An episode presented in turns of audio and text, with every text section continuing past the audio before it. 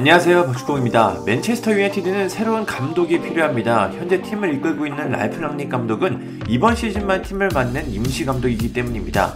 이번 시즌이 끝난 후에는 2년 동안 팀의 컨설턴트를 담당할 예정입니다. 쉽게 말하면 디렉터입니다. 랑닉 감독은 맨유로 오기 전 로코모티프 모스크바에서도 단장으로 팀을 이끌었습니다.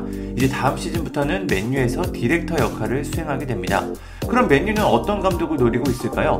현지 언론들은 3명의 감독을 후보로 꼽았습니다.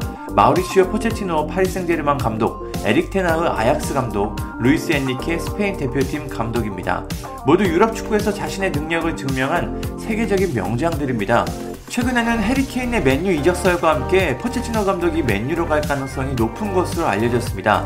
하지만 오늘 영국 공영방송 BBC를 포함해 다수 언론들이 새로운 보도를 전했습니다. BBC는 맨유는 에릭 텐 하흐 아약스 감독을 선임하는 데 근접했다. 아직 새 감독을 선임하는 과정이 완료되지 않았고 이적 성사를 말하기에는 시기상조지만 맨유 고위 인사들 사이에서는 에릭 테나흐 감독이 선호되는 후보다. 현재 맨유 구조에 테나흐 감독이 더 적합하다는 이야기를 들었다고 보도했습니다.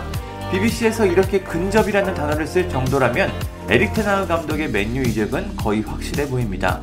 영국 언론 스카이 스포츠도 이 내용을 전했습니다. 이 매체는 맨유가 테나흐 아약스 감독의 선임을 앞두고 있다. 아직 거래가 성사되지 않았고 여러 후보자들과의 프로세스가 진행 중이지만 공식 협상은 곧 시작될 것이다. 테나흐 감독 측에서 맨유와 대화를 나눴고 공식 발표에 대해 논의 중이라고 전했다. 아약스는 테나흐 감독의 이적을 방해하지 않을 것이라고 전했습니다. 다른 매체에서도 이와 비슷한 내용을 전했습니다. 글로벌 스포츠 매체 ESPN은 맨유가 차기 감독으로 테나흐 감독의 선임을 마무리하고 있다.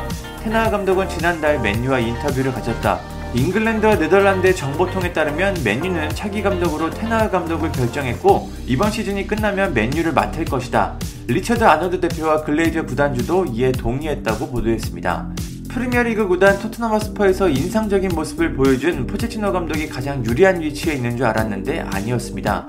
이유는 포체티노 감독이 파리 생제르맹에서 겪은 선수단 관리의 어려움과 12개월 남은 계약의 해결이 어렵기 때문입니다. 맨유가 포체티노 감독을 선임하려면 상당히 많은 돈이 필요해 보입니다. 실제로 포체티노 감독을 선임하려면 1,500만 파운드, 약 240억의 위약금이 필요한데 텐 하흐 감독은 170만 파운드, 약 27억이면 충분합니다. 참고로 엔리케 감독은 월드컵에서 스페인을 이끌겠다는 뜻이 강했다고 합니다. 그렇다면 텐 하흐 감독은 어떤 감독일까요? 국내에서는 보기 힘든 네덜란드 에레디비시의 구단 아약스에서 팀을 이끌고 있어 그의 능력을 확인하기는 어렵습니다.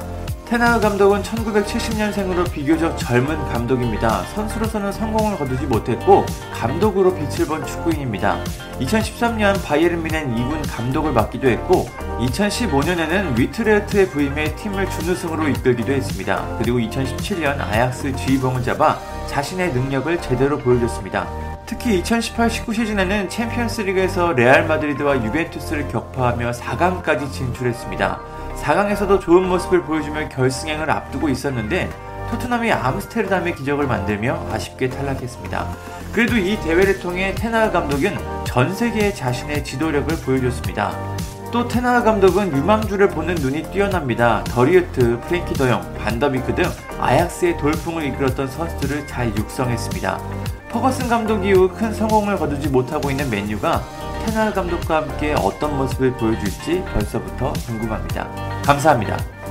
구독과 좋아요는 저에게 큰 힘이 됩니다. 감사합니다.